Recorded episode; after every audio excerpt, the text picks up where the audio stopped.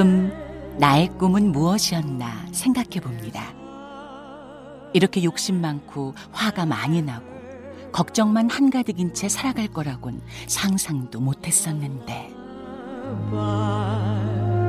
이 세상에 내가 태어난 이유가 분명히 있을 거라고. 무지개 넘어 내가 찾던 파랑새가 분명 있을 거라고. 달리듯 살아온 지난 시간을 오늘은 잠시 멈춰 보고 싶습니다. 더 늦기 전에 여러분의 착하고 예뻤던 무지개를 찾아보아요. 수많은 걱정은 실제로 일어나지 않을 거예요. 미운 사람도 입장받고 한 번만 생각해 주기로 해요. 여러분의 꿈마저도 함께 찾고 싶습니다. 주말에는 더 포근한 친구이고 싶습니다. 최경영의 경제쇼 플러스 여러분의 무지개를 찾아보아요. 안녕하십니까 진실탐사 엔터테이너 그러나 가끔 허당 최경영입니다. 주디 갈란데 오버 더 레인보우로 시작했습니다. 주말에는 재미도 정보도 마구마구 플러스 되는 최경영의 경제쇼 플러스죠. 지난 화요일에 예고해 드린 대로 예 많은 분들이 기다렸을 겁니다. 신간 밀레니얼 이코노미의 두 저자 모셨습니다. 다시 한번 홍춘욱 EAR 리서치 소장 대표와 박종훈 KBS 보도본부 경제부장 함께 하셨습니다. 안녕하세요. 네, 안녕하세요. 안녕하세요. 예. 밀레니얼 세대에 관한 이야기를 지난 화요일 날 많이 했으니까요. 거기에 관해서 또 질문이 많이 들어와서 그 문자 소개를 먼저 해드리고 두 분 답 듣고 밀레니얼 세대는 오늘은 조금만 이야기하고 부동산 이야기를 좀 많이 해보죠. 예. 김찬원님, 오늘 정말 최고의 게스트들만 나오셨네요. 박종훈, 홍춘욱 박, 박사님, 예, 두 박, 박 박사님과 홍 박사님 자주 토론 듣고 싶습니다. 발음이 힘드신가 봐요. 박 박사는 사- 발음이 두 개가 박이니까 힘듭니다. 6878님. 청년한테 일자리 준다는데 결국 아버지 일자리 빼서 아들 죽이네요. 그냥 아버지에게 아들 먹여 살리라죠. 뭐 이런 말씀하셨고 5658님은 상당히 구체적으로 말씀하셨는데 아버지와 자녀들이 일자리로 경쟁한다고 하는데 아버지와 자녀들이 원하는 일자리 종류가 다르다. 아버지 세대는 3D 업종도 마다하지 않지만 자녀들 세- 세대는 3D 업종을 싫어한다. 이것은 꼰대들의 주장입니까? 어떻게 생각하십니까? 어, 1년 전 맞는 말씀이라고 생각하는데, 아, 그러니까 예. 뭐 어떤 의미냐면, 음. 그러니까 저는 이렇게 산업의 미래 측면에서 저는 청년들이 정말 합리적인 선택을 했다고 보는데요. 네. 저는 이제 뿌리 산업 취재를 굉장히 많이 해봤거든요. 네. 왜 우리나라 뿌리 산업에 청년들이 없는가? 음, 근데 여러 가지 이유가 있습니다. 일단 기본적으로 가장 큰 이유는요. 음, 산업이 이제 열처리 같은 산업들 있잖아요. 네. 그 산업은 이제 우리나라에서 더 30년 뒤에 미래는 없거든요. 음, 자, 근데 청년들이 이제 늘어난 수명과 모든 걸 고려해 보면 음, 한 40년 경제 활동을 해야 되는데 음, 열처리 산업을 뭐 예를 들어 한 30년 뒤, 40년 뒤에도 내가 이걸 통해서 음. 계속해서 많은 연봉을 받으며 안정된 직장을 가질 수 있겠는가? 네. 그러니까 그 청년들이 그러니까 3D 업종을 싫어한다기보다는 음. 정확하게 말하면 우리나라의 산업 구조의 변화를 우리 청년들은 너무 잘 알고 있고요. 정보력이 굉장히 많기 때문에 당연한 거죠. 그걸 아. 가서 뭐, 승산이 없다. 네, 앞으로 삼 미래가 디 없다. 업종 뭐 실크 좋고의 문제가 아니거든요. 그다음 음. 두 번째는요. 이 외국인 노동자 문제가 있어요. 음. 왜냐하면 이 외국인 노동자가 대체할 수 있는 게 뭐냐면 음. 그런 열처리 산업 쪽이지 음, 이 다른 쪽이 아니거든요. 그러다 네. 보니까 어떤 문제가 생겼냐면 임금이 우리나라 경제 수준에 맞지 않게 굉장히 낮아진 겁니다. 이 분야에. 음. 왜냐하면 원래 삼디 업종이라고 해서 청년들이 전부 다 그 업종을 하기 싫어하면 음. 노동의 공급이 없는 거니까 네. 기꺼이 노동을 공급할 만큼 우리 수요 공급선 배웠잖아요. 당연히 임금이 올라가야 되죠. 음, 그런데 왜 아무도 일 안 하겠다는데 임금이 이렇게 낮으냐? 음. 당연히 외국인 노동자 영향이 있죠. 그 산업에. 근데 음. 문제는 제가 호주 가서 취재를 해봤더니 호주의 광산 같은 경우에는 연봉이 1억 2천만 원 정도 평균 연봉이 우리나라 돈으로 그왜 그러냐? 부분이 또 책에 나오더라고요. 네. 그 뭐 거기는 제가 월스트리트 저널에 나왔던 사람을 예로 들었는데 책에는. 예. 연봉이 2억 원이 넘어요. 음, 그냥 고등학교 중퇴한 분인데 음, 아무도 안 하겠다는 꺼려하는 정말 이 탄광 밑바닥에서 일하는 걸 택하니까 호주 탄광에서 일하는데 네 호주 탄광에서 일하니까 연봉이 2억 2천만 원이 됐는데 이유가 뭐였냐? 외국인 노동자에 대해서 이게 일단 취업을 좀 못하도록 이 규제를 해버린 거죠. 네, 예. 이, 어. 이분들이 어 사실은 노조를 통해서 규제를 좀 했죠. 어. 그러니까 그게 옳으냐 아니냐는 전 모르겠지만 적어도 우리나라에서는 노동조합을 네. 통해서 규제를 했으면 이제 귀족 노조 네. 2억 원을 받았기 때문에 명백하게 귀족 노조입니다. 거기다 사회주의 빨갱이가 되기 때문에 힘들 것이라고 봅니다. 근데 이제 청년들 입장에서는 그 3대 업종이면 정말 힘들고 어려운데 예. 그러면 당연히 노동을 기꺼이 제공하지 못하잖아요. 예. 그러면 그거에 걸맞게 임금이 올라야 되는데 그렇지 못했기 때문에 3대 업종을 꺼려하는 거지. 음. 청년들이 정말 힘들고 어려운 일이에요. 그래서 뭐 3D라고 해서 뭐 데인저하고 뭐 이래서 안 하는 게 아니거든요. 그러니까 음. 그런 측면에서 접근을 해보면 굉장히 합리적인 선택을 한 거지. 그걸 뭐 비난할 일이 아닌 거죠. 합리적인 선택이었다. 어떻게 보십니까? 네, 그 하나 더 추가하자면 음. 교육 투자에 따른 기대 성과 문제도 있죠. 그렇군요. 예. 그러니까 이게 내가 이만큼 돈 들여서 교육 받았는데. 그렇죠. 특히 이 밀레니얼 세대들 중에 지금 직장 찾으러 나가시는 분들은 음. 어, 대학 진학률이 아마 80% 갔었을 때 입학하신 분들일 겁니다. 음. 음, 지금 요새는 60%까지 떨어졌는데요. 예. 그 대학 진학률이 어마어마하게 높았고 음. 그 4년간에 기본적으로 사회 나와서 일하면서 기대되는 소득을 포기했죠. 그렇죠. 학교 하면서 그리고 예. 그 기간 동안에 또 많은 등록금과 각종 생활비들을 집어넣었죠. 그때 또 어학연수도 많이 갔고요. 그렇습니다. 어, 이와 같이 음. 일자리를 둘러싼 경쟁 속에서 일자리 둘러싼 경쟁 속에서 예. 음. 엄청나게 사람들이 그 전에 이미 교육 투자를 많이 해왔는데 예. 그 많은 투자를 포기하고 잊어버리고 음. 그냥 노동시장에 그런 나한테 주어진 자리가 없으니까 난 그냥 저 임금 일자리라도 가겠어 예. 라고 말하는 분들한테 본인은 그렇게 할 수 있겠느냐. 이야기를 해야 되는 거고요. 또, 당연하네. 예, 예. 예. 또 하나가 이력 효과죠. 음. 첫 직장이 어디냐가 인생의 소득을 좌우하는 경우가 많아요. 특히 우리나라. 네, 예. 그 낙인을 찍잖아요. 예. 너무 그렇게 실력 있으면 왜 거기 다녔어? 어디 출신 또 뭐 이런 거. 않습니까? 예, 그러니까 그런 식으로 우리 사회 자체가 굉장히 그런 이력 효과나 아무튼 사람들 커리어 이런 거를 뭔가 하나의 그 징후 지표만 가지고 딱이 음. 사람을 파악하려고 드는 굉장히 사람이라는 것은 그 사람의 생산성, 경력 이런 능력 같은 거는 가서 또 배울 굉장히- 수도 예, 그렇죠. 거고요.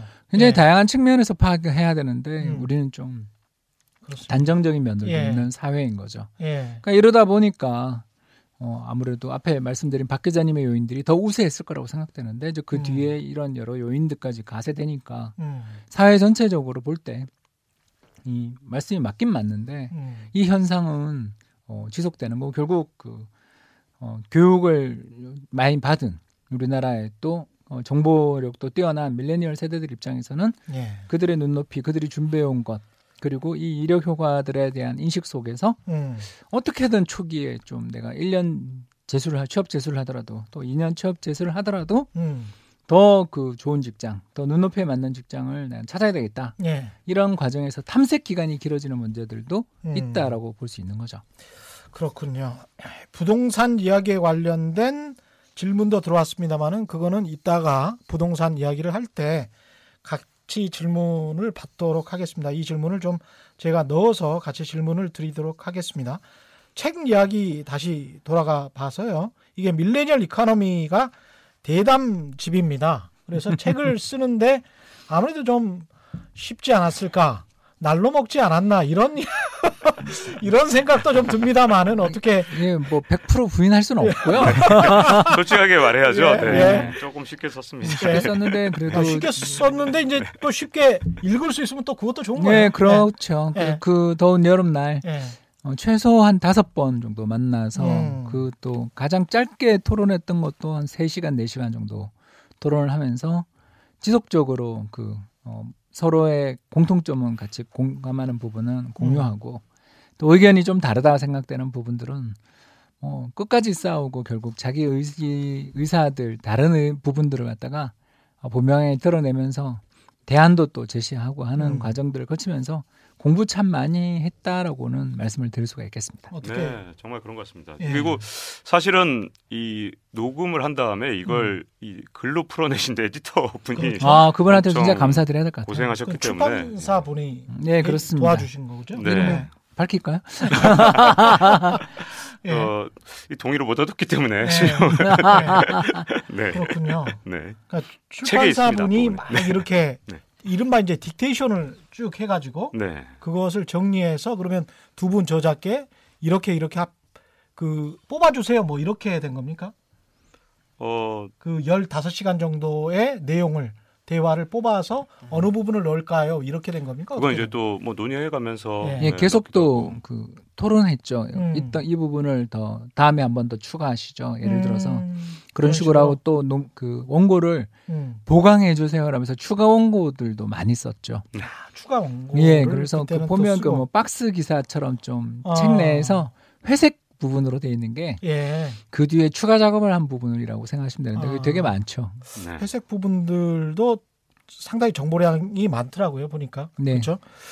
근데 이제 두 분이 그 더 친해지셨습니까? 아니면은 책을 쓰다가 우리가 또 그 친구끼리 창업하지 말아라 뭐 이런 이야기 하지 않습니까? 뭔가 또 서로 서운하고 서운하신 게 있었다면 여기서 그냥 푸셔도 돼요. 아니 굉장히 예, 어, 이 하면서 예. 진짜로 재밌었던 게요. 예, 그 생각이 다른 부분조차도 음. 그 얘기를 할 때조차도 제가 보기에는 굉장히 즐겁게 한 것 같아요. 음. 생각이 다른 부분을 얘기하면 보통 우리나라 토론이 대부분 얼굴을 붉히며 너 왜 나랑 생각이 달라 뭐 이런 식의 분위기가 예. 되는데 그렇지 예. 않고요. 예. 어, 굉장히 어떻게 보면 제가 생각하지 못했던 부분들을 생각하게 되고 음. 그래서 굉장히 뜻깊은 시간들이 많았습니다. 예, 마찬가지로 예. 또 많이 배웠어요. 사실 어, 좀 부럽기도 하고요. 너무 TV용 멘트다. 아, 예, 실제로 유튜브인데.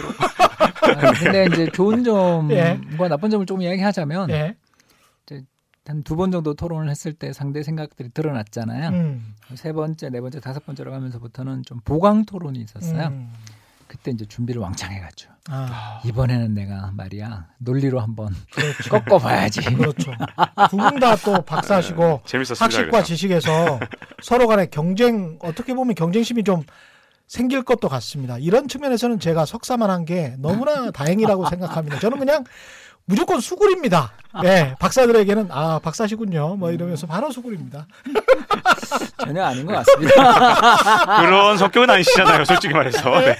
예, 우리 저 최경영의 경제쇼 그 출연하셨던 존리 메리츠 자산운용 대표가 화요일에 우리가 밀레니얼 세대에 관해서 이야기를 하면서 연로 소확행 이런 소비 패턴에 대해서도 이야기를 했단 말입니다. 근데 그분은 그렇게 비판을 하더라고요. 이해를 못 하겠다. 음. 언론도 문제다. 음. 왜 이런 거를 낭만적인 것처럼 묘사를 하느냐. 오히려 한국의 기업가 정신, 창업 정신을 죽인다. 퇴보하게 한다. 뭐 이런 식의 주장을 하셨습니다. 그러면서 저축해야 되고 돈 벌어야 되고 창업해야 되고 열심히 살아야 되고 그래야 부자 되고 그래야 돈에 대한 관념이 확실히 생긴다. 너무 일본처럼 가는 것 아니냐. 이런 지적에 관해서는 어떻게 생각하십니까? 뭐 존리 대표님의 걱정은 충분히 일리가 있는데 예. 아, 사실은 음. 그이 큰 코끼리를 만지면 음. 코끼리의 코를 만지면 웬 이 뭐냐 이건 그 통이 하나 있네 이렇게 예. 얘기할 거고 예. 뒷다리를 만지면 웬 기둥이 있네 그렇죠. 이렇게 이야기하지 않겠습니까? 그런 것처럼 예. 밀레니얼 세대들이 가지고 있는 다양한 양상 우리랑 좀 저는 그 베이비붐의 후반기 세대 출신이라 그런지 음. 사회 분위기 자체가 음. 집단주의적이고 좀 같이 가야 되고 눈치껏 행동해라 이 말을 굉장히 많이 듣고 음. 고문관에서는 안 된다 이런 압박들 그 그- 동종 집단의 압박이라고 저희들이 부르는데 그렇죠. 예.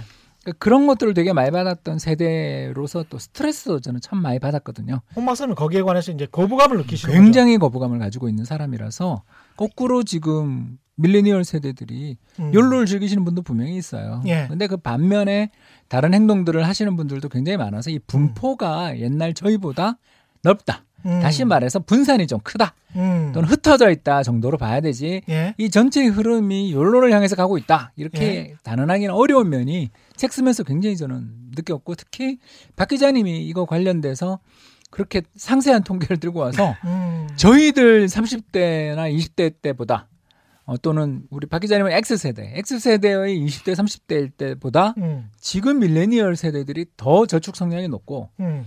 더그 뭐랄까요 자기 개발도 많이 하고 음. 어떻게 보면 그런 훨씬 더 더 열심히 산다. 열심히 산다라는 걸 보여주는 데이터 팩트 폭력을 제가 당했거든요. 저는 이번에 view를 바꿨습니다. 그래서 너무 음. 걱정 안 하셔도 된다. 어. 그러니까 이런 차이인 것 같아요. 예전에 우리가 이제 우리 세대 저는 뭐 골프를 안 칩니다만 예. 골프를 친다 그러면 안 치면 이상한 사람인 거예요. 아직도 이 저희 이 세대에 음. 골프를 안 친다 그러면 야 너 안 쳐? 이런 사회생활하고 사람들- 않은 그런 거. 친구들이 있어요. 아, 어, 그런 예. 친구들이 저는 예. 이제 전혀 이 납득이 안 되는데 왜냐면 음. 저는 안 치고 음. 뭐 치는 게 뭐 꼭 쳐야 되냐 이런 생각이 있지만 예를 들어 또 스키도 마찬가지죠. 예. 이게 이 세대를 풍미하던 놀이 같은 게 있었어요. 음. 그리고 집단으로 움직였던 게 있는데 음. 지금은 이 600만 명의 밀레니얼 세대가 있으면 600만 개의 취향이 있다 이런 음. 말이 있거든요. 네. 그러다 보니까 욜로를 하는 그런 분도 있겠죠 밀레니얼 음, 세대. 음. 근데 또 한편에는 파이어족이라는 게 또 있거든요. 예. 욜로는 인생은 단 한 번뿐이다. 그래서 또 뭐 조금 많이 쓰고 네. 일찍 쓰고 이런 느낌이라면 파이어족은 음. financial independence 음. 그리고 retire early니까 아. 빨리 모아서 40대 네. 조기 은퇴하겠다. 음. 이런 분들은 정말 번 돈의 80%를 다 저축하는 분들이 또 있어요. 그게 더 밀레니얼 세대인 거예요. 그러네요. 그러니까 밀레니얼 어. 세대라는 분이 이제 분산이 크다. 음. 이게 스펙트럼이 넓어서 음. 정말 저- 일반화시키기가 힘들군요. 네. 이게. 빨주노초 파남보 이 무지개색만이 아니라 자외선 적외선이 있고요. 아, 이러다 보니까 우리가 상상하던 세대가 아닌 거예요. 다 같이 음. 몰려다니던 세대가 아니고요. 음. 그러면 평균이 중요한데 음. 그래서 제가 평균을 봤더니 평균 소비 성향이 뭐 지난번에도 말씀드렸지만 제가 30대였던 2003년에는 평균 소, 평균 소비 성향 지수가 어 76.2였는데 음. 그럼 100만 원 벌어서 76만 원 썼다는 얘기 아니에요? 예. 근데 지금 2016년에 이 30대는 70.2. 음. 그러니까 저보다 뭐 같은 100만 원 벌었을 때 6만 원 덜 쓰는 거죠. 예. 그 그런 생각을 해보면 음. 어, 이 어떤 청년 세대, 밀레니얼 세대에 대한 어, 걱정이 너무 과한 게 아닌가. 왜냐하면 그러네. 이 음. 안에는 창업을 꿈꾸는 청년도 있고 다양한데 우리가 그렇습니다. 그 다양한 청년들을 아직 음. 이해 못 하고 있는 거죠. 음. 존리 대표가 그런 측면도 있을 것 같습니다. 이분이 거의 제, 재미 교포시잖아요. 그래서 미국에서 오래 계셨던 분들의 특징이 애국심이 강하시고 한국에 대한 그리고 문화적으로는 좀 보수적이세요. 왜냐하면 과거의 기억이 훨씬 더 강하게 남아 있기 때문에 그런 측면에서 그런 지적을 하신 게 아닌가 그런 생각도 문득 들었습니다. 인구 밀레니얼 세대와 관련해서는 이제 결국은 인구 문제인데 인구 감소도 계속 이어지고 이 사람들이 기성세대가 가지고 있는 어떤 자산도 물려받지만 기성세대를 또 부양해야 되는 또 측면도 있고 그런 측면에서 또 부동산 시장에는 또 영향도 상당히 줄 것이다 이런 예측을 하는데 부동산 시장에 미치는 영향은 어떻게 평가하십니까? 음, 아직은 안 크다. 아직은 안 크다. 아, 왜 그러냐면 음. 이제 이제 뭐 베이비붐 세대의 자녀 세대라고 우리가 이제 보면 예, 밀레니얼 세대의 핵심은 88년 용띠 전후라고 이제 봐야 되는데 그렇죠. 이 88년 용띠 세대들이 이제 30대 초반 음, 선배다 해도 한 중반 정도인데 그렇죠. 우리나라 과거의 흐름을 살펴봐도 음. 30대 초반 중반 정도의 주택 시장에서의 영향력들은 좀 적은 편이에요. 그렇죠. 예. 그 왜냐하면 결혼이 또 늦어지는 것도 우리가 생각해야 되죠. 맞습니다. 예. 그래서 뭐 저희 2차 베이비붐 세대인 저 같은 경우는 남자 기준으로 해서는 30초 정도 전후에서 결혼을 하는 게 일반적이었다. 음. 또는 그것도 늦었다. 이렇게 얘기했다면 요새는 그 중간 값들 평균 최근 보면 예. 30대 예, 중반. 만 만으로 32세, 33세를 넘어섰어요. 그러니까 음. 만 나이로. 예, 예. 아까 제가 이야기한 건 이제 한국 한국식 나이였는데 예. 그러니까 이런 것들을 생각해 보면 거의 한 20년 사이에 음. 대략 그 결혼 연령이 4년 정도나 3년 정도 지연되고 있거든요. 음. 왜 그러냐면 이제 사회생활을 하고 나오는데 결혼하기 위해서 음. 어, 필요한 게 되게 많은 예. 사회가 된 거죠. 어. 그 준비할 게 많고. 예. 그러니까 이런 사회가 되다 보니 자연스럽게 저축도 당연히 많이 하게 되는 거고 음. 주택 시장에 대해서도 접근은 하고 있지만 음. 뭐또 임대를 하고 있는 분들도 많을 텐데 음. 접근을 하고 있지만 아직 본격적인 매수에 나서기에는 음. 지금 좀 준비 과정에 있는 세대라고 볼 수 있고 이제 이 세대가 음. 저는 정말 앞으로 우리나라 부동산 시장에 엄청난 영향을 줄 텐데 음. 어떤 태도를 볼 건가? 음. 지연은 되지만 이들이 가진 태도. 그러니까 아버지 세대인 베이비붐 세대는 부동산 시장에 대해서 완전 외사랑에 빠진 세대 아니겠어요? 음. 뭐 경제신문에서 58년, 네. 586 세대 특집하는 거 보니까 음. 오로지 부동산 그렇죠. 그렇게 네. 정리해놨던데 네. 음, 전잘 정리한 것 같아요. 음, 정말 부동산 좋아하고 이분들 지금 나이 60 이제 선두주자가 60대 초인데 음, 매매 분포 또는 연령대별 그 소유자 분포 보면 음. 계속 늘어요. 주택 소유율이 늘어요. 계속 늘어요. 예, 많이 산 집을 많이 산 거죠. 그러니까 다시 말해서 어. 2014, 15년부터 음, 지금 한 6년째 서울 집값이 오르는데 이거에 적어도 초기 국면 음, 14, 15, 16으로부터 시작된 그 상승 랠리의 초기 국면은 음, 우리나라 베이비붐 세대가 거의 기여했다. 음. 이런 분석들을 나온 걸 전번 그 주택 감정원 데이터 본 적이 있습니다. 이게 근데 이제 그렇게 5, 60대가 주택, 부동산을 많이 가지고 있고 우리가 주택연금이라는 제도를 도입한 게 이명박 정부 때로 제가 기억을 하고 있습니다만은 주택연금을 도입한 거는 사실은 가진 게 작년 노년 세대가 주택밖에 없기 때문에 거기에서 현금 창출이 안 되니까 매달 현금 창출을 그걸로 해라 라는 어떤 어떻게 보면 주택 가격 부양 정책이 거기에 함이 돼 있는 것 같고요. 어떻게 보면 또 그런 측면으로 보자면 기성 철저히 기성세대 프렌들리라고 해야 될까요? 그래서 주택 가격을 떠받치는 정책이 아닌가. 그러, 그렇게 본다면 주택 연금 정책 그 자체가 밀레니얼 세대나 미래 세대에게는 굉장히 좀 부당 부당한 정책이 아닌가 어떻게 보십니까? 전 주택연금 아까 네. 말씀하신 거에 사실 음. 집값 집값 떠받치는데 이 뭐 여러 가지 요인인데 예. 그 중에 한 몫을 했고요. 예. 앞으로도 약간 걱정인 게한 음. 20년 뒤, 30년 뒤에 주택연금이 음. 지금 약간 걱정이 되는 부분이 있어요. 그렇죠. 만약에 집값이 어떻게 될지 모르는데 그렇죠. 예. 주택연금이 버텨낼 수 있겠느냐? 음. 이 질문은 똑같은 거 예, 같아요. 이 질문을 왜 드릴 수밖에 없냐면 네. 주택연금 상품이 시장에서 정말 생존할 수 있는 상품이면 음. 당연히 민간 금융회사들도 이 상품 비슷한 걸 만들었을 텐데 음.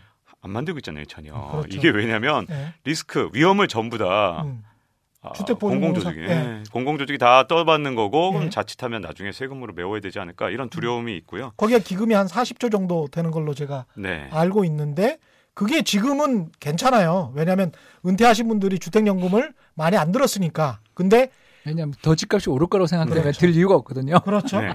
근데 이제 이분들이 대거 들기 시작한다는 어떤 시점이 올 거란 말이죠. 그러면 이제 또 주택 시장에 매물이 잠기는 효과가 생기기 때문에 주택 가격을 부양하는 효과를 아, 누릴 수도 있는 거예요. 그렇죠. 그렇게 설계한 거죠. 그렇죠. 일부러 그렇게 네. 성- 설계를 한 것 같아요. 일부러 한 측면이 저는 있다고 추정하고 네, 있습니다. 저도 그렇게 예, 봐요. 그렇게, 그렇죠. 그렇게 어, 상당히 때는 뭐 의견이 추정하고 있죠. 같네요. 또 네. 부동산 그런데 맨날 이제- 싸웠는데 그렇지. 네. 근데 이제 시세를 말입니다. 시세를 현 시세로 쳐주잖아요. 네. 현 시세를 쳐주면서 그걸로 그 영모기지론이니까 그렇죠. 계속 그 월 이자 지급식으로 이렇게 준단 말이죠. 근데 원, 이- 원금을 이제 삭감하는 삭감하는. 형식이죠.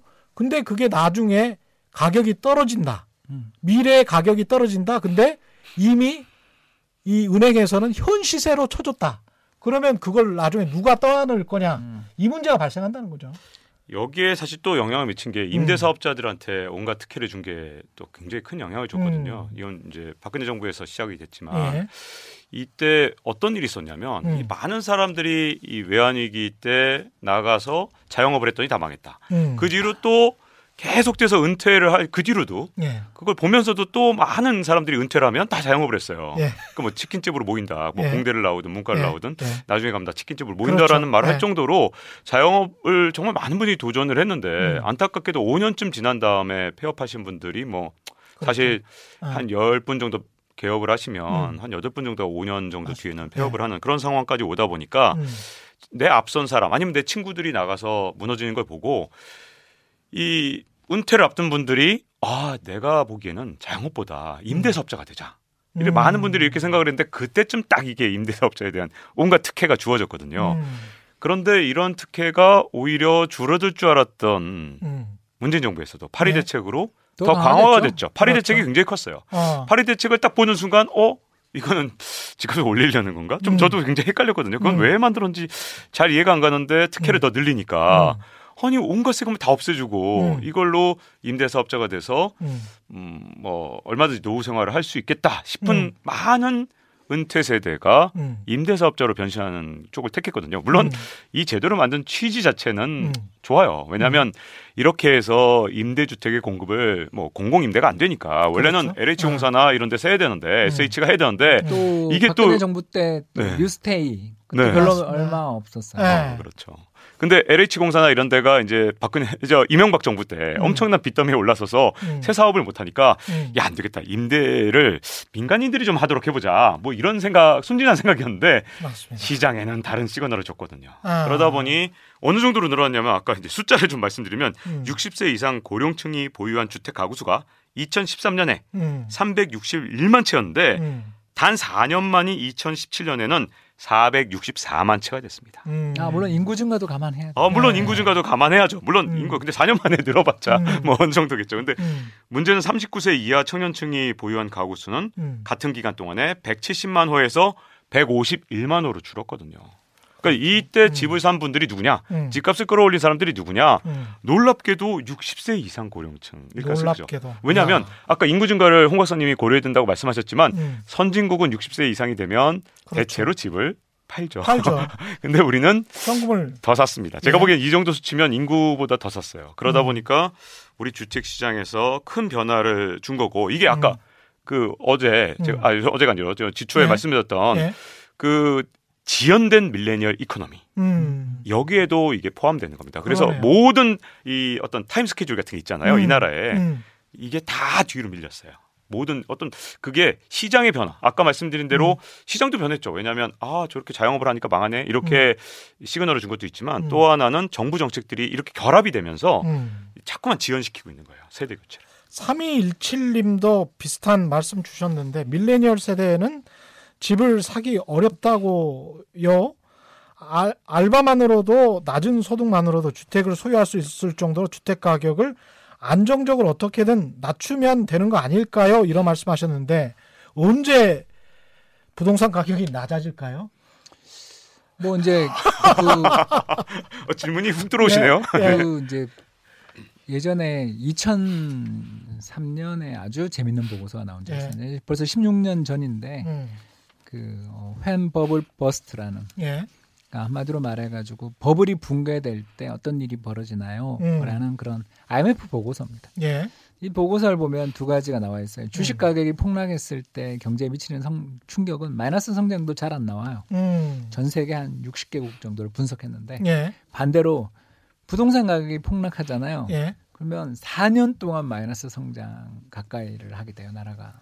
4년? 네, 그러니까 충격이 발생하고 당장 마이너스 성장을 한 다음에 그 뒤 충격이 음. 4년 정도, 최소 4년 정도 이어지는 거죠. 일본 보면 그렇죠. 그렇습니다. 그러니까 일본만 아. 그런 게 아니라 이제 그 부동산 시장이 가격이 급격히 하락한 나라들을 살펴보면 대부분 다 그렇다는 거죠. 미국도 사실은 뭐 그렇죠. 부동산 위기였습니다. 네, 예. 2008년부터 2011년까지 예. 사실은 4년에 걸쳐서 더블딥 했다고 봐야죠. 예. 부동산만 보면 예. 계속 이야기를 좀 하자면 왜 그러냐 하면 이제 이유가 두 가지를 적었는데 하나는 전 세계 대부분의 나라, 그 미국조차도 중산층 보면 음. 전체 중산층 보유 자산의 64% 정도가 부동산이에요. 아, 미국도. 그러니까 미국 그러니까 워낙 상류층이 주식을 많이 들고 있어서 평균을 왜곡시킨 거죠. 음. 그런 거고요. 예. 중산층을 보면 세계 어디나 다 60에서 80% 정도를 들고 있죠. 음. 그게 유일한 자산이에요. 음.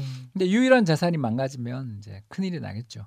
그러네. 중산층이 몰락합니다. 그래서 두 번- 정부도 네. 어떻게든 이 중 그 미워도 다시 한 번이라고 해야 그런 되나요? 거죠. 네. 안정적으로 부동산 시장이 움직이길 바라는 마음이지 어. 어, 복, 뭐 이렇게 가격을 확 낮추겠다는 생각을 못 하는 이유가 지금 어떤 방금 정부도. 예. 예, 어떤 정부도 못 하는 이유가 여기 있는 것 같아요. 예. 그래서 질문은 뭐 맞는 말씀인데 음. 이걸 낮추는 방법보다는 음. 주택 가격을 잘 못 오르게 통제를 하는 통제까지는 아니지만 안정시킨 가운데 음. 국민 소득을 높이는 게 더 쉬운 방법이지 집값의 가장- 절대 레벨을 낮추는 건 아까 예, 방금 이- 말씀드린 그 보고서처럼 예. 오, 되게 무서운 일이에요. 가장 이상적인 그, 그 어떤 정부의 그 음. 마인드, 어떤 생각을 시장이 읽은 거거든요. 사실은 시장은 앞서갑니다. 굉장히 네. 똑똑하고 현명하거든요. 네. 정부에서 집값을 낮추려고까지는 하지 않는다. 약보합이 정부의 네. 목표다. 약보합이 목표다. 네. 네. 이걸 아는데 그럼 우리는 강보합 내지 상승으로 갈래. 뭐 이런. 네, 그렇죠. 근데 약보합이 이게 쉬운 게 아니거든요. 예. 그러니까 정부에서는 이제 제가 퍼센트는 이게 엠바고 셈인 셈이어서 네. 제가 하지만 어느 특정 음. 퍼센트를 두달 연속으로 하면 무조건 더 하나씩 내놓는 걸 지금 목표로 하고 있어요. 아, 그러니까 특정 퍼센트를 대책을 무조건 하나씩. 한두 달 정도 했다. 아. 그러면 어, 대책을 하나씩 내놓는 걸 해놓고 있기 때문에 음. 계속 강보합 상태에서 절대 변하지 않기를 바라는 마인드가 있는 것 같아요. 네, 약보합이나 네. 강보합 그 사이에 그 사이에 예, 약보합이나 강보합 사이에서 움직이길 바라는 거고 어. 시장은 그걸 알고 있기 때문에 자꾸만 시장을 앞서가는 거고. 근데 많은 그 중산층 특히 이제 집을 살만하다라고 느끼는 중산층들은 이런 생각을 하는 것 같아요. 그럼 2017년 정도의 가격 정도로는 좀 떨어뜨려 줘야 되는 거 아니냐. 음. 지난 2년이 너무 많이 오른 거 아니냐. 이런 왜 이렇게 아까 시장이 그렇게 앞서 나가서 그 다음에 시장이 정부를 뭐라 그래야 되나요? 영어로 하면 아웃윗이라고 해야 되겠죠? 그러니까 네. 뛰어넘은 거죠. 근데 사실은 근본적인 원인이요. 예. 이 사실 이거거든요. 왜 2018년에 이렇게 집값이 많이 올랐냐? 소득이 올라서 그렇거든요. 잘 살게 돼서 음. 돈을 많이 벌어서 왜 많이 벌었냐? 아, 음. 물론 경제가 항상 어렵다 그러니까 네. 우리는 아, 네. 우리가 경제가 좋았을 때는 항상 잊어버리거나 음. 아니면 경제가 좋을 때조차 나쁘다 그러지만 음. 2018년에 반도체 슈퍼 사이클도 왔고 네. IT 산업도 굉장히 흥했어요. 음. 그다음에 또 뭐 여러 가지 바이오 산업도 우리 쪽에서 좀 뭐 희망이 보이는 상황. 예. 이런 상황이 되다 보니까 항상 이 집값은 후행 변수거든요. 제가 음. 보기엔. 그래서 소득 그러니까 먼저 경제가 좋으면 음. 자, 언제 월급이 올라가냐면 아, 작년에 굉장히 업황이 좋았어요. 음. 자, 그럼 내년 연봉 올려줄게. 아니면 내년 뭐 보너스 좀 더 줄게. 이렇게 음. 되잖아요. 그러니까 항상 몇 년 정도 후행이냐? 음. 제가 보기에는 한 최소 1년에서 음. 2년 정도 후행을 하기 때문에 음. 우리가 17년부터 경제가 좋아졌으니 음. 당연히 18년까지 좋았단 말이에요. 음. 그러니까 그 효과는 적어도 2020년까지는 유지가 되는 거고요. 그러니까 경제가 나쁘다고 깔아버리니까 음. 여기서부터 얘기가 안 되는 거예요. 경제가 사실 좋았는데 인지 부조화가 생기는. 거죠. 예. 그 경제가 일단은 돈을 많이 경제가 안 좋았다는데 누가 소득이 올랐단 말이야. 그렇죠. 그 상위 20%만 이야기하는 거 아닌가? 박 기자, 박 박사. 네. 이제 지금 무슨 이야기 하는 거야? 댓글에 눈이 선합니다. 네. 예. 어떻게 생각하십니까? 어, 저는 이제 예. 2019년 오른 걸 설명 못 한다라는 거죠. 예, 그렇게 말을 한다면 네, 2018년 오른 건 이해가 돼요. 음. 맞아요. 음. 어, 분명히 삼성전자부터 시작해서 우리나라 기업들 좋았죠. 근데 음. 작년 여름부터 실적 나빠져가지고 올해 인센티브는 이제 확 줄었을 거라고요. 음. 근데 왜 또 오르냐 이거죠. 음. 특히 어, 7월부터 시작해서 그렇습니다. 어, 8, 9, 10월 세 달 연속 오르고 있고 최근에 오르는 꽤 올랐어요, 다시. 이게 오르는 예. 속도가 굉장히 탄력이 붙었고 특히 실거래가를 보면 음. 장난 아니거든요. 이 음. 저는 뭐 좀 그거에 관측을 하고 있으니까 음. 이 결국 저는 공급 부족 아니냐. 아, 그러니까 공급 부족에 대한 공포 아니냐. 공급 부족에 대한 공포. 예, 그러니까 여기서 박 기자님하고 저희 의견 음. 차이가 많이 큰데 음. 일단 박 기자님은 공급 부족 아닌 것 같아 이렇게 음. 얘기하시지만 저는 아니야 공급 부족이야 이렇게 서로 이제 논쟁을 책에서 많이 했는데 특정 지역 말씀하시는 거죠? 그렇- 강남 아, 같은. 아 근데 예. 그랬었는데 예. 이제는 전국적인 걸로 점점 이대로 가면 전국적인 아, 걸로 그래요? 가고 있는 것 같아요. 그러니까 예. 이제 이게 그 주거용 건축물 착공 데이터를 음. 한번 살펴보면 음. 분명히 맞아요. 우리 박 기자님 말씀이 2015년이 사상 최대 공급이 있었어요. 음. 2015년에 15년에. 2015년에 사상 최대 공급이 있었기 때문에 분명히 2015년이 왜 그러냐면 어, 집값이 막 2014년 바닥치고 15년, 16년부터 오르기 시작했으니까 집을 왕창 지었죠. 음. 그래서 그 집들이 2018년, 19년에 입주 뭐 특히 헬리오시티, 뭐, 예, 예, 예, 뭐, 예. 뭐 예. 그라시움 이런 것들이 다 이제 그때 땅판 거거든요. 예. 음, 근데 왜 자꾸 끊임없이 주택 공급 부족에 대한 공포가 부각되느냐 음. 하면 그 뒤로 바로 이제 2016, 17, 18, 19 올해도 보면 마이너스 한13% 정도 나오거든요. 음. 8월까지 데이터만. 그러니까 이거 착공 물량입니까? 예, 그러니까 예? 땅판 거. 땅판 예, 거? 예, 예. 그러니까 책 쓰고 난 다음에 나- 발표된 통계를 보니까 음. 올해도 또 작년처럼 감소하고 있는 거죠. 음. 그러니까 다시 말해서 서울 집값은 6년 연속 상승 중인데 음. 2014년 맞죠? 14년 말부터 시작해서 오르기 시작했는데 음. 어, 주택 공급 전국의 주택 공급은 4년 연속 감소하는 거죠. 음. 그러니까 그때 2015, 16, 15년에 왕창 지었던 게 음. 지금 나와서 작년 말 올해 초에 음. 주택 가격을 누른 건 분명한 사실이다. 예. 그런데 앞으로 있냐? 음. 그러니 나는 어떻게든 집을 사야 되겠어. 근데 청약 가점제 음. wow 세상에 30대는 절대 살 수 없어. 이게 음. 뭐야? 서울 지역 70점은 돼야 되는데 음. 30대 아무리 긁어 모아도 52점이 한계. 예. 그럼 신혼부부 특공 딱 갔더니 아니, 소득 음. 조건에서 다 걸려. 근데 음. 세상에 서울에서 분양되는 아파트 7억에서 9억 이상 다 가격 나오는데 이 소득 수준도 안 되는 사람이 이거를 산다고? 누구 예. 거야 이거? 뭐 이런 화가 나는 거죠. 그래서 이걸 그렇군요. 굉장히 많이 경험했고요. 예. 그래서 이 사람들이 결국은 그렇다면 구축.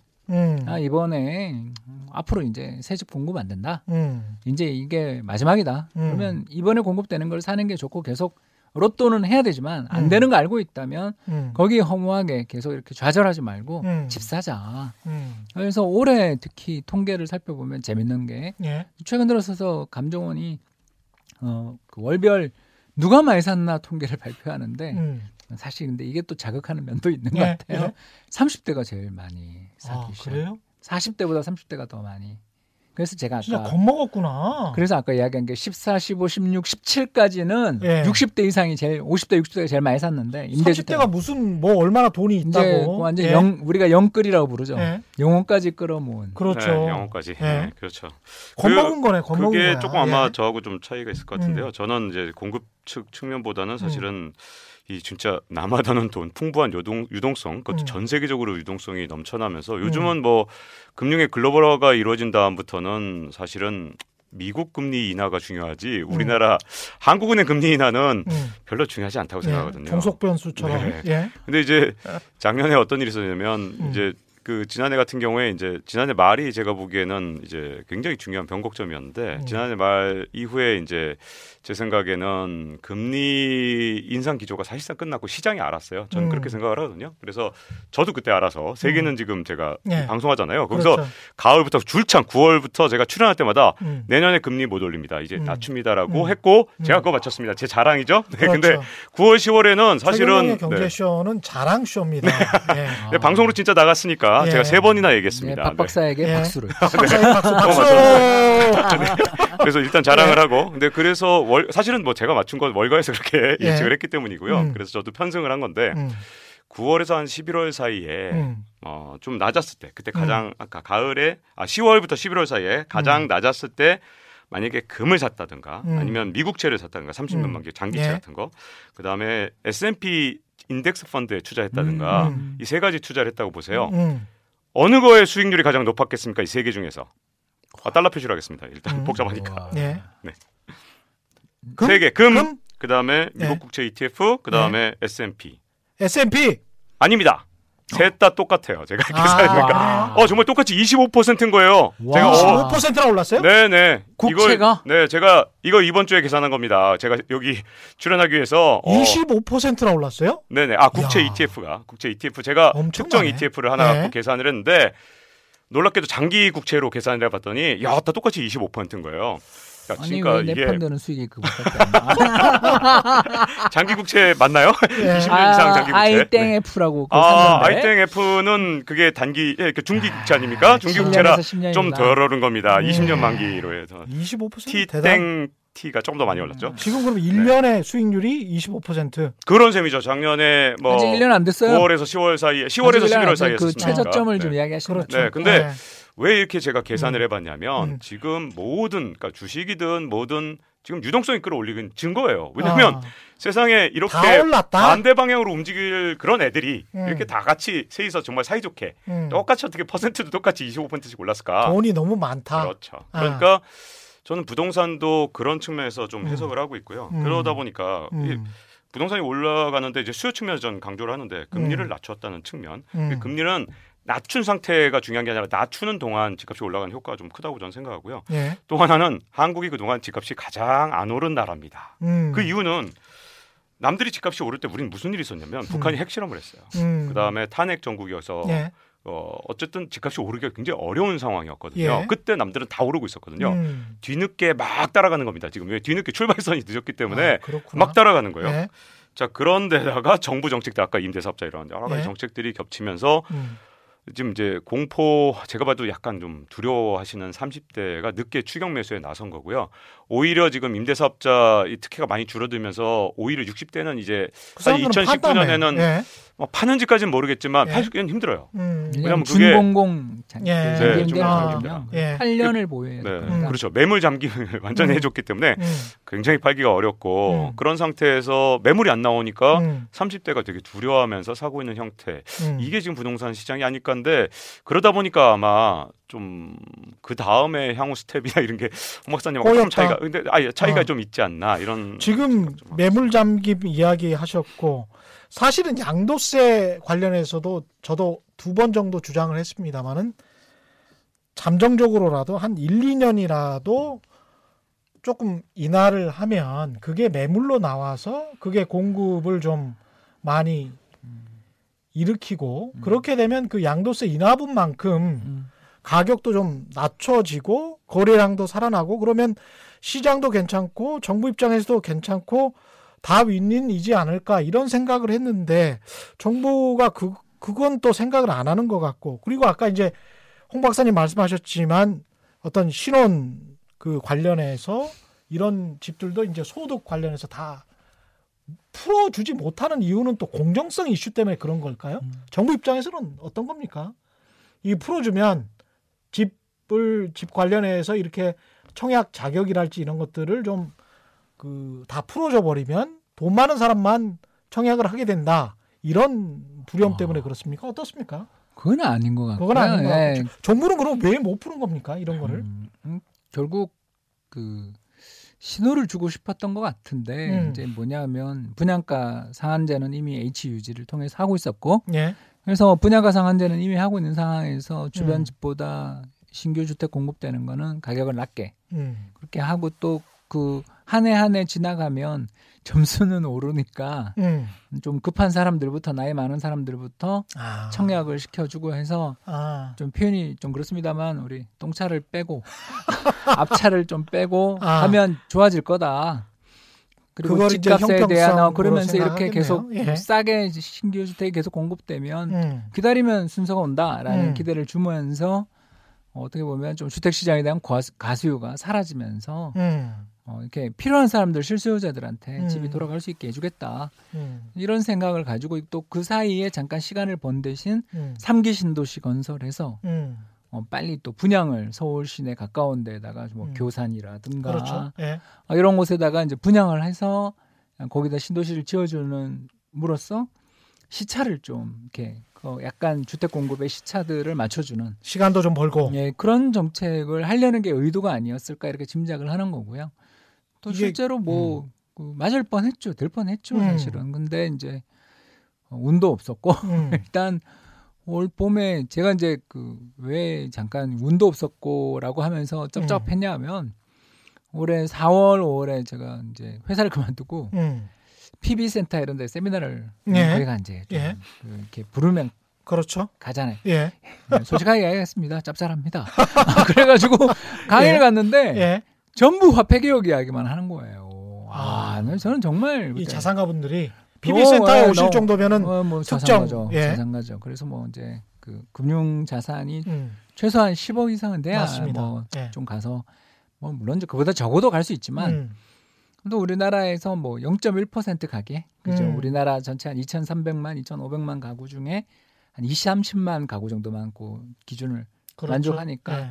0.1%에 속하는 분들 금융 자산만 10억 이상. 예, 그런 분들을 만나서 이야기 듣는데 전부 아무튼 저 화폐 금이 금이 좋냐 부동산이 좋냐 뭐 이야기만 하고 있는 거예요. 그래서 어, 그 당연히 금 금은 또 비용이 많이 드니까 이분들이 어떤 그 음. 특정 정치 이념을 가진 유튜버들만 이렇게 보신 거 아니에요? 아 그것도 있죠. 예. 예, 그게 일단 있었고요. 그건 뭐 부인할 아. 수 없는 그러니까 총매였다라는 거죠. 화폐 개혁을 분명히 한다. 거기에 이제 우리 박 기자님 이야기하신 것처럼 예.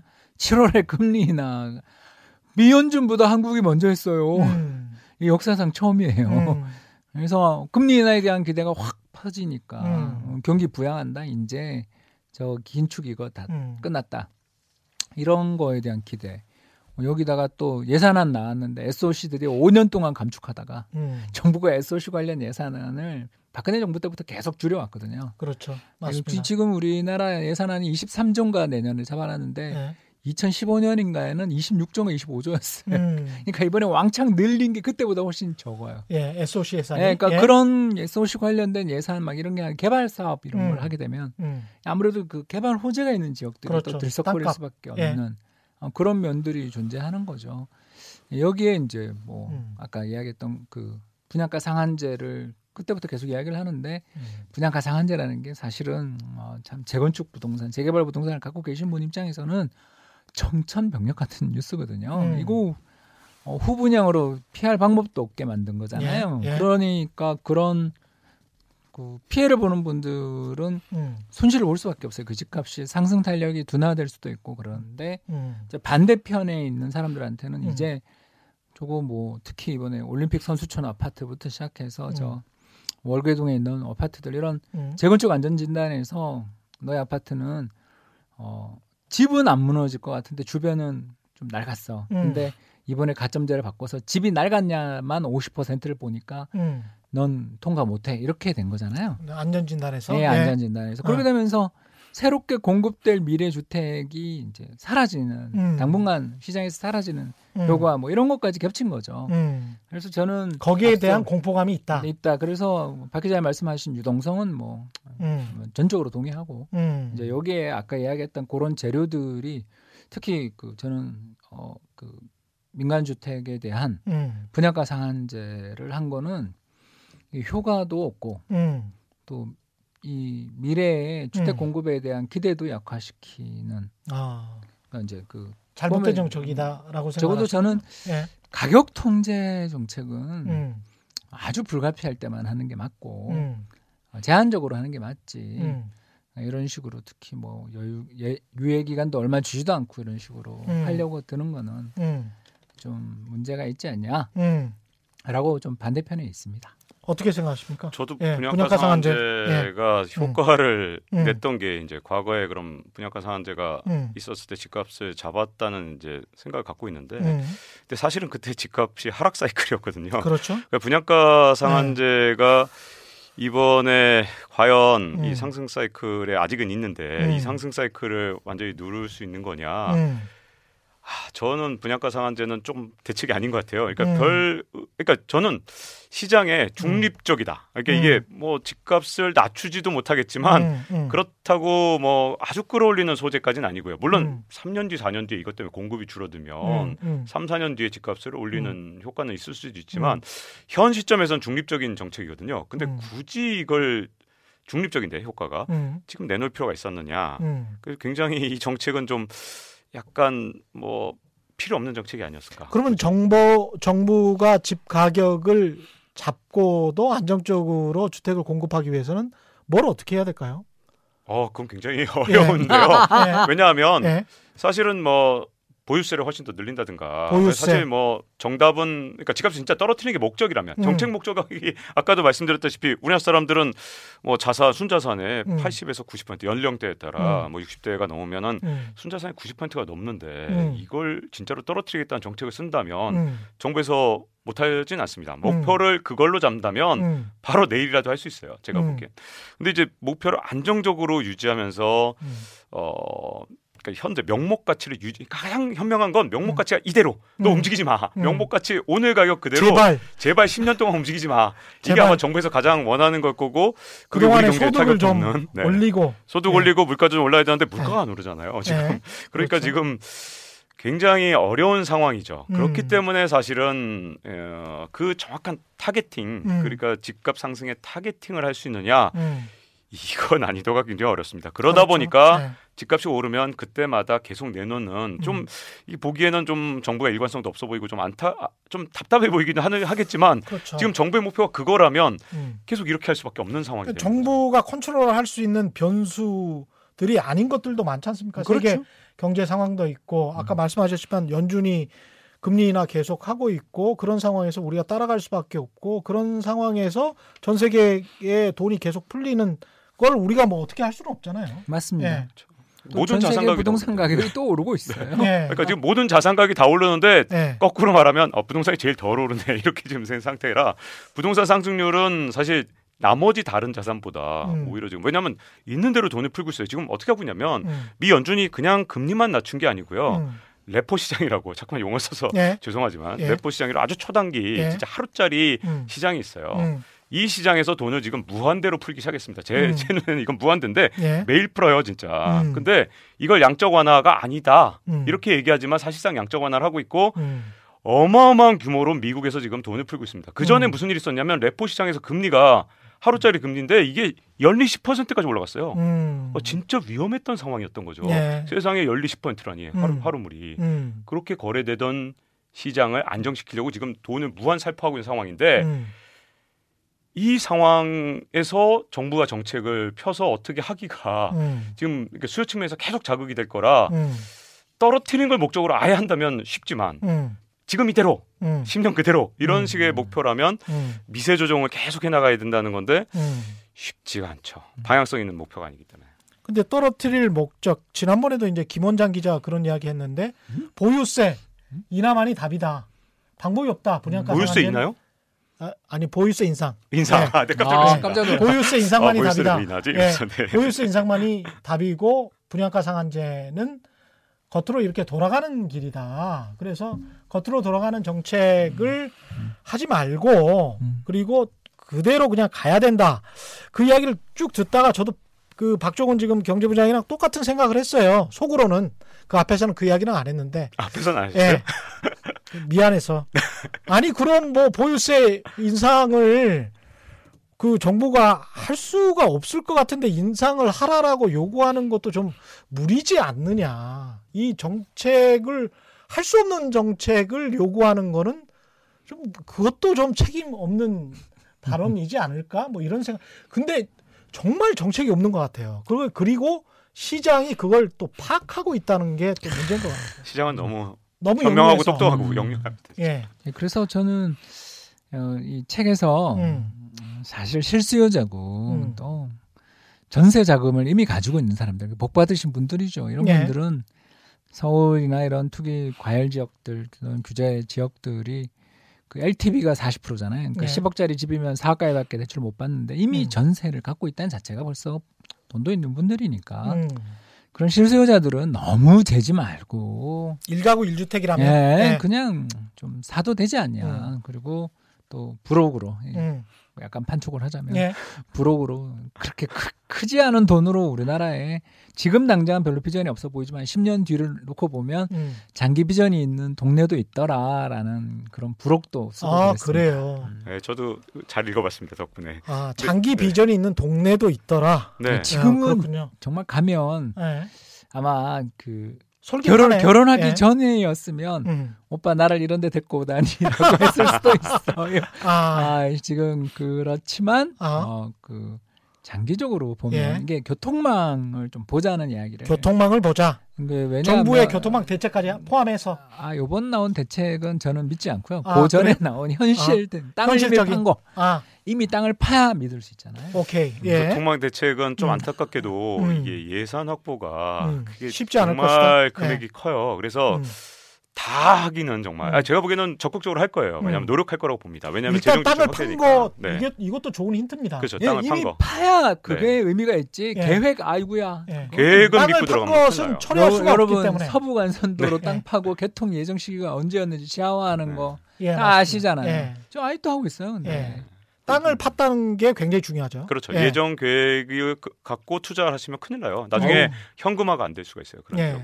그래서 GTX D랄지 이번에 뭐 정부가 교통계획, 수도권 정비계획을 발표를 했지만 그것도 땅을 파는지 여부를 꼭 봐야 된다. 네, 쇼미더머니. 예. 뭐 땅을 팔려면 돈이 있어야 되잖아요. 아니 건설사들이 돈 안 받고 땅 팝니까? 음. 어, 그거를 현장 수정은 누군지 이름 보고 결정을 해야지. 아주 현실적인 말씀이시고 저도 똑같습니다. 이 의견에는 땅 파는 거 봐라. 그렇죠. 예. 계획만 볼 수는 없다. 예. 밀레니얼 세대가 자산을 모으기 위해서 짧게 계획을 세우고 어떻게 음. 무엇을 한 가지씩이라도 음. 할수 있는 방법. 네, 저 같은 경우는 예. 뭐 박 기자님 하고 요거는 비슷했었는데 우리 국내 원화 자산은 좀 예금 금리 1%예요. 음. 정말 여기 너무 힘들어지고 있는 상황에서 예. 해외 자산에 대해서도 좀 눈을 돌려자. 그리고 음. 특히 이 경제가 어려워질 때마다 환율이 우리나라는 급등하는 경우들이 종종 생기는 걸 본 적이 있으니까 그렇죠. 예. 어, 달러를 비롯한 이른바 안전자산에 좀 투자를 해놨다가 음. 어떻게 보면 음. 장기 투자의 관점에서 투자를 했다가 경제가 좀 어려워질 때 차라리 그때 환전을 해서 음. 그걸로 저평가된 자산을 예. 사는 음. 오히려 뭐 그걸 보면 전기를 마련할 수도 있는 음. 기회들이 있다. 이 특히 밀레니얼 세대는 음. 투자의 시계 이 시계가 음. 장기간이잖아요. 예. 그런 측면에서 밀레니얼 세대가 가지고 있는 장점을 잘 활용하자 이 말씀을 음. 드리고 싶습니다. 예. 네, 저도 뭐 사실 이건 거의 홍 박사님하고 저하고 비슷해서 음. 그러니까 밀레니얼 세대 최대 장점이 시간을 이용하는데 네. 약간 다른 점만 제가 첨가를 음. 한다면요. 그 해외 투자도 하고 여러 가지 좋지만 음. 중요한 건 시간이 많다는 건 음. 사실 기회도 많다는 거거든요. 맞습니다. 경기 예. 경제가 뭐 흔들릴 때도 있고 온갖 여러 가지 기회들이 살면서 음. 한 3, 40년 동안 경제 활동을 하기 때문에 음. 끊임없이 기회가 창출됩니다. 예. 그러니까 어떤 투자를 할 때 너무 조급하게 할 필요 없이 음. 정말 기회를 봐서 음. 뭐 가격이 싸질 때 그 자산을 사는 것. 예. 그런 위기가 어떤- 곧 기회가 될수 있다. 네, 왜냐하면 우리가 지금까지는 한 10년마다 한 번씩 위기 와서 오죽하면 10년 위기설이 있잖아요. 그렇습니다. 예. 근데 저는 그거 얘기 안 된다고 생각해요. 음, 음. 앞으로 10년 뒤에 올, 거- 올 거냐? 음. 그러니까 이제 20년 됐으니까 위기 온 지 10년 됐으니까 또 올 거냐? 음. 그건 좀 얘기 안 되고요. 음. 다만 자본주의가 계속되는 한 그런 어떤 자산. 시장의 변동은 있기 때문에 그럼요. 그 위기가 왔을 때 남들이 공포에 떨때 음. 정말 최악의 공포에 심연해서 오히려 용기를 내야 될 때가 그때 올 거고 그 시간을 좀 동의합니다. 예. 기다리는 것도 좀 필요하다고 생각합니다. 오늘 재밌으셨죠? 두 분 나오니까 저도 아주 재밌었습니다. 최경령의 경제쇼 플러스 오늘은 밀레니얼 이카노미라는 책을 낸 홍춘욱 EAR 리서치 소장과 박종훈 KBS 경제부장과 함께했습니다. 두분 감사드립니다. 네, 감사합니다. 고맙습니다. 올바른 투자와 올바른 투표는 다르지 않습니다. 몇 번이나 강조를 드립니다. 경제학에 항상 정치가 끼어 있습니다. 어쩔 수가 없습니다. 세상의 이익이 주말에는 따따블로 되는 최경령의 경제쇼 플러스 여기서 마치겠습니다. 고맙습니다.